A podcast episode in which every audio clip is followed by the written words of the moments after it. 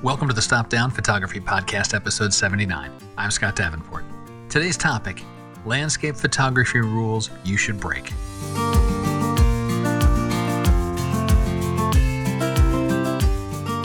Hi, welcome. Thanks for joining me. I'm glad to be back with you for another chat about photography, this shared passion of ours. And in today's episode, let's take one more step on our never ending journey of photography.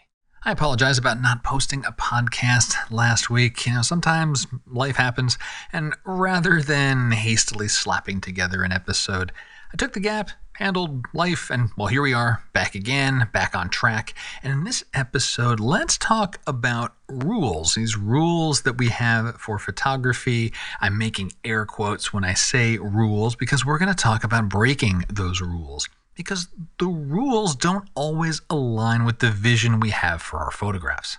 If you enjoy today's podcast, please share it with a friend on social media, with your camera club. Also, if you can, please leave a rating for the podcast. There have been some new ratings in the last couple of weeks. Thank you very much to those that took the time to add a rating for the podcast. It really helps other photographers find out about the show. If you're on iPhone or Mac OS, you can rate directly in the Apple Podcasts app. If you're on Android or on a desktop, you can leave a rating via the web at podchaser.com. Links are in the show notes. Let's start this conversation about rules with a film reference. You've seen the film Pirates of the Caribbean, the you know, last couple of decades, Johnny Depp, Geoffrey Rush, Keira Knightley. If you have, you may remember this classic scene where Captain Barbossa, a pirate, he's engaged in this negotiation under the code of parley, and for our purposes, the topic of negotiation and the outcome, none of it matters. But what's pertinent is after this negotiation concludes and the parties reach an agreement, Captain Barbossa almost immediately goes back on the deal, reneges on the agreed upon terms. He'd broken the code of parley. He gets called out on it, and Barbossa says, The code is more what you'd call guidelines than actual rules. And that's exactly what these rules of photography are. They're guidelines, they're helpful advice for creating and composing our photos, recommendations on how to expose, suggestions for post processing, but they are not fixed. This is a topic you'll often visit on your photographic journey, and it bubbled up for me again because of a post processing rule that I realized I was breaking. It's a rule that I follow when I'm applying a glow look to my photos. I like a modest glow for some of my landscape images. I'd recently captured a photo of rolling hills, layered mountains, and there was this soft glow look I wanted to add for some ambiance in the scene. Now, my rule for glow looks is this I add the glow look, then I add a luminosity mask. And the luminosity mask tempers the glow in the shadows. It targets the glow to the brightest areas, downplays it in the shadows. And why do I do this? Because in nature, dark things don't glow. Bright things, things that are illuminated, those things glow. So a luminosity mask is a great way to simulate that and mimic the real world. But I broke this rule on this recent photo. The look didn't work. In fact, it was the opposite that was better, letting the glow be stronger in the shadows, and then the upper midtones and highlights be virtually glow free. Not exactly natural, but it worked better for this particular photo. And ultimately, it's the photo, the story that it tells, the feeling that it conveys that matters. So I broke the rule. And that got my gears turning what rules of photography do I break regularly? So, I'm a landscape photographer. I'm going to speak to what I know and not pretend I know what rules, say, a wedding photographer is supposed to follow and break the mold from time to time. But I've got a list of five to share five rules of landscape photography that you should break. Okay, so here we go. Number one, the rule of thirds. Oh, yeah, top of the list. The rule of thirds gets seared into our photographic memory early on in our photo journey. So much so, I feel confident I do not even need to explain what the rule of thirds is to you. If you're listening to this podcast, you know what it is. And it is an absolutely 100% important concept to understand and learn. However, as helpful as the rule of thirds is for learning composition, making strong images, it doesn't work for every scene. Scenes with symmetry jump to mind. The mirror line or the axis of symmetry placed dead center in a photo can look fantastic. You might put the subject in the center. You might push a subject far to the edges, leveraging negative space to really uh, accentuate that subject. You get the idea here. You don't be shy about breaking the rule of thirds. And a uh, related rule that I use for composition of landscapes is letting nature be the guide. When you're on location, you're considering your compositions. Well, what's the most interesting thing about the scene? Is it the foreground? Have more of that in the photo. Or is it the reverse? You have a really bold sky and a limited foreground? Well, the horizon might be pushed to the bottom fourth, fifth. I have one that's even at the bottom, like eighth of a frame, and the photo is stronger for it. So, anyway, rule number one to break is the rule of thirds. Rule number two to break fill the frame. We hear this one, fill the frame, when we study composition. And like all the rules, there's good reason for it. It's related to avoiding dead space, having your subject occupy more of your photo, and thereby occupying your viewer's attention. However, filling the frame for a landscape can sometimes backfire a little bit, and for a simple reason breathing room. When I'm photographing a landscape and I settle on my composition, the elements are positioned in the frame just so, I'll scan around the edges of the frame in the viewfinder or on the LCD, kind of doing a visual border patrol. And in the past, with this fill the frame mantra, if I see something awkward at an edge or otherwise distracting, I'll make these minute adjustments to the composition, maybe tighten in a little bit, and this is where the problem will creep in. Now, I usually get my horizon line close to straight in camera, but almost never perfectly straight. There is usually a degree or two of adjustment on the angle that's needed to get that perfect straight horizon, and that happens in post processing. And that rotation that changes the edges of the frame. The visual border patrol I did in the field, while still valuable, isn't the end all be all of the composition. And that rotation can sometimes throw off the composition just enough that it becomes problematic. So now, when I'm out in the field, there's something at the border that's a small intrusion, something I know that I can easily deal with a crop in post processing. I leave it alone. If it's a simple retouching job, don't change the composition. I might even zoom out a millimeter or two or take a half step back just for a little breathing room in post. I want that because that small rotation to straighten the horizon, I might lose an essential of the composition I'm after. And if I nail the horizon perfectly level, well, great. I'm just cropping a tiny excess away at the edges or doing a little digital retouching, or heck, if you're printing it, that might be the bits that hide underneath the mat board. So instead of thinking about fill the frame, be mindful of having a clear, strong subject and emphasizing that subject, be it with the composition choice, bold placement, avoiding dead space, or later in post processing, our dodging, our burning, contrast, color, or, or all of these things. Fill the frame mostly. Have that strong story, the compelling frame. Yet give yourself a little latitude with the margins. You can probably afford to drop a few pixels with a crop. Okay, so those are two rules to break about, and they're both about composition. How about a technical item, a camera setting? Rule number three to break landscapes require extreme depth of field.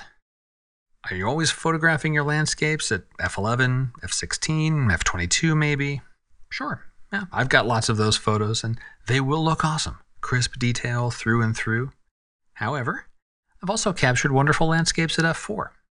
And it's actually the shallower depth of field is, is kind of how we see the world. We look at something, we see what we're looking at in focus, and the surrounding things are soft. We can tap into that natural way that we see the world with our photography. Now, an initial thought might be something like astrophotography, right? Astrophotography, we're definitely not at f8 or even f5.6. You want f2.8 or 2.2 or 1.8 if you've got it. The wider that aperture is, the more light you can gather, the more stars are visible in that Milky Way or that galaxy that you're capturing. And the stars are so far away. The focal plane is fundamentally the same, so everything out there is sharp. But I'm thinking also of shallower depths of field for general landscapes. These work well too. It can simplify your photos, give them more impact. It can also enable you to capture in lower light. And uh, I think it works well with intimate landscapes, like intimate compositions. You know, a segment of a stream where there's this interesting curl of water, for example, or one leaf on a plant or a tree that is crisp and the many others behind it are soft and diffused. You can try this with the compositional technique of framing. So you're using things like tree branches or you know the archway of a door, something that creates an in situation in the field frame for your subject. Your subject is crisp looking through the frame. The frame itself is softer, a little bit out of focus. The shallower depths of field with landscapes also work well. Um, how do I want to describe this? Uh, let's say familiar scenes, like the everyday landscape. Uh, for example, a winding road that stretches to the horizon. Unless it's in a commonly known place, it's the road that's interesting. That's the suggested story. Traveling, moving forward, uh, the next adventure about to unfold. And if that road winds into a softer, distance, like rolling hills, maybe the hint of a mountain range or a colorful sky. Even if it's soft, that story is still well represented. Another scene that comes to mind is a field of flowers, the few that are in the foreground or where you're choosing to focus are crisp, and the rest fade off into like this endless sea of flowers. Forest scenes, colorful leaves on the forest floor and the trees, but the trees in the distance are soft. You're getting the idea here, right? this works well because of the collective consciousness of humanity, right? We're, we're familiar with these kinds of scenes. Whether you have stood on that particular road that stretches to infinity or hiked in that forest, you've seen photos of places like this, and we inherently relate to them. So our mind fills in the gaps with respect to the areas that are somewhat out of focus. And, uh, you know, it also leaves something to the viewer's imagination, too. This shallower depth of field, you know, that can be fun for the viewer as well. So, rule number three to break landscape photos do not automatically require an extreme depth of field. Rule number four you should break golden hour and blue hour is the only time to capture landscapes. Not true.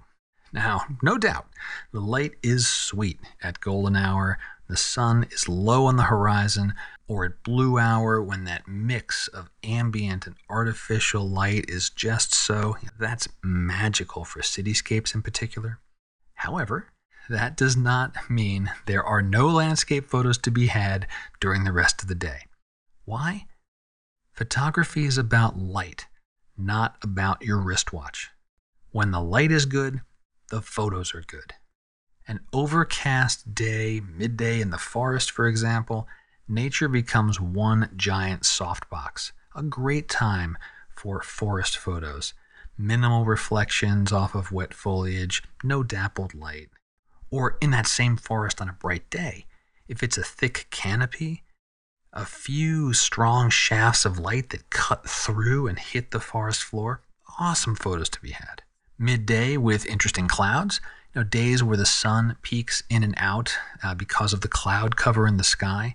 Wider vistas can work well here. It's, it's dappled light, but on a grand scale. So some things are illuminated, some things are in shadow. And when you get lucky, a singular subject gets lit when the rest of the scene is in shadow. You know, cool stuff. Clouds also happen like just after a rainstorm. The air is really clear, less dust, crisper photos. The clouds are breaking up. It can make for some excellent lighting conditions, excellent photos to be had. I'm sure some of you thought of infrared photography as I said this. Definitely. Broad daylight is perfect for IR work. It's also good for black and white work. I lean toward more contrasty black and white photos, so that extra contrast from know, harsher midday light helps with that. So break this golden hour rule And I'll suggest breaking it by extending your shooting day. Stay on location after sunrise has happened, or move to a second location to capture photos after sunrise, or start your sunset shoot earlier. Capture those off hour photos along with your golden hour beauties. All right, the fifth and final rule to break in landscape photography landscapes must be epic. Now, this has been a trend for the last few years, especially pre pandemic when we were doing a lot more travel it's the, the hero image, the epic landscape, you know, rugged, snow capped mountains, high cliffs, powerful oceans, you know, unreal skies that might be both angry and beautiful at the same time. And these are great images. I certainly enjoy looking at these kinds of photos, and if I'm fortunate enough to capture them, I sure will. However, nothing says a landscape photo has to be epic. I think equally compelling are calm, quiet, peaceful scenes. The perfect S curve of a sand dune in the desert, you know, a single tree in a shroud of fog, rolling pastoral hills, finding order in the chaos of a thick forest. Gosh, a simple farmhouse in a wide field. You know, all of these things can make great, wonderful landscape photos, and they are not what we would call epic. You know, close-ups of nature can be uh, just as compelling. You know, a segment of a waterfall or you know, dew on a spider web glistening in the light. You get the idea. And I think it's these types of landscape photos um, that are more likely the bulk of our photo library. It's certainly true for me. Few of us live near a continued source of epic scenery, right? We're, we're not all as lucky as, say, Ansel Adams to live in Yosemite or live in the Dolomites of Italy or in Iceland or the Faroe Islands. And I'll bet the photographers that live in those areas will also tell you the epic landscapes don't happen every day. Just like every landscape photographer knows, the right set of conditions need to line up. You keep trying, the law of averages will eventually get you that epic photo or two. So enjoy those visits at those grander landscapes, but in between, there are plenty of other fantastic landscape photos to be had. So, rule number five to break landscapes must be epic. No, they don't need to be. So, those are my five landscape photography rules that you should break. Here's the recap number one, the rule of thirds. Number two, fill the frame.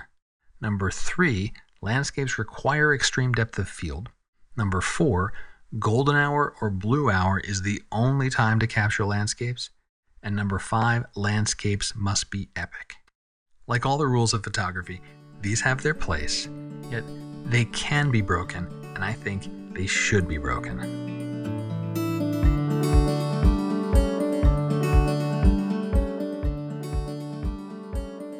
You have a favorite rule breaking technique that didn't make my list, let me know. Share your thoughts. Leave a comment on the episode page over at Stop Down Podcast or if you prefer to keep it private, use the contact form on the website, send me a note.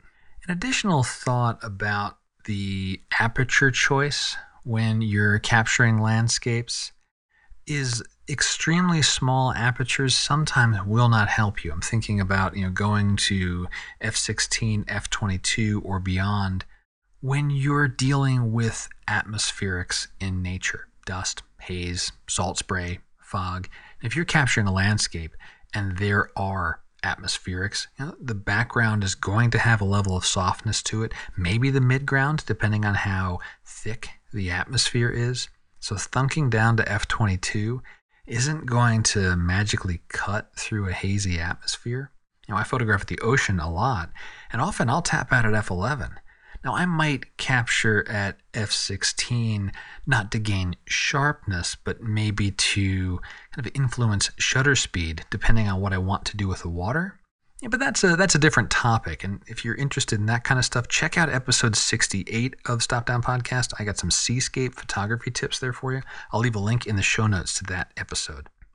One other corollary, maybe, to uh, to these rules of photography and you know photographers is is manual mode. I hear that one a lot. Like, oh, you're not a real photographer and you're not in manual mode. Well, uh, my dirty little secret: 95% of my landscape work, I'm in aperture priority mode. Depth of field is my first artistic choice for a landscape scene. And from there, I'll let the camera do the work on making a good exposure, and I provide guidance with exposure compensation. When I have to go into bulb mode or I'm using really thick filters, you know, that kind of scenario, yeah, absolutely. I'm going over into manual mode, maybe for a panorama. But most of the time, I'll let the camera do more of that work for me and focus more of my attention on capturing the scene, finding the right composition, getting the story of my photo as strong as possible. Before I sign off this week, thanks as always to the supporters in our Patreon group. It is your support that makes this podcast possible, as well as the tutorials I post on YouTube. You're helping thousands of photographers improve their craft, move forward on their photo journey, and this group also is uh, it's kind of like my board of directors you know for the podcast as well as for some of the photo courses that i'll consider or workshops. Been having a conversation recently around light and shadow. I'm thinking about another uh, video course about shaping light and shadow in our photos and we've been talking about this this topic and i've been getting some really good feedback from the folks in patreon you're like my, my trusted source of photographers to uh, to help help guide me and, and help to create more meaningful content. So, thank you very, very much for your continued support and your wonderful input. If you're interested in learning more about the Patreon community, check the show notes. There is a link there. There's also a support this show button on every page of Stop Down Podcast, and there are plenty of zero cost ways you can support this podcast, one of which is leaving a review. Links are in the show notes on how to do that. And that is going to wrap it up for this week.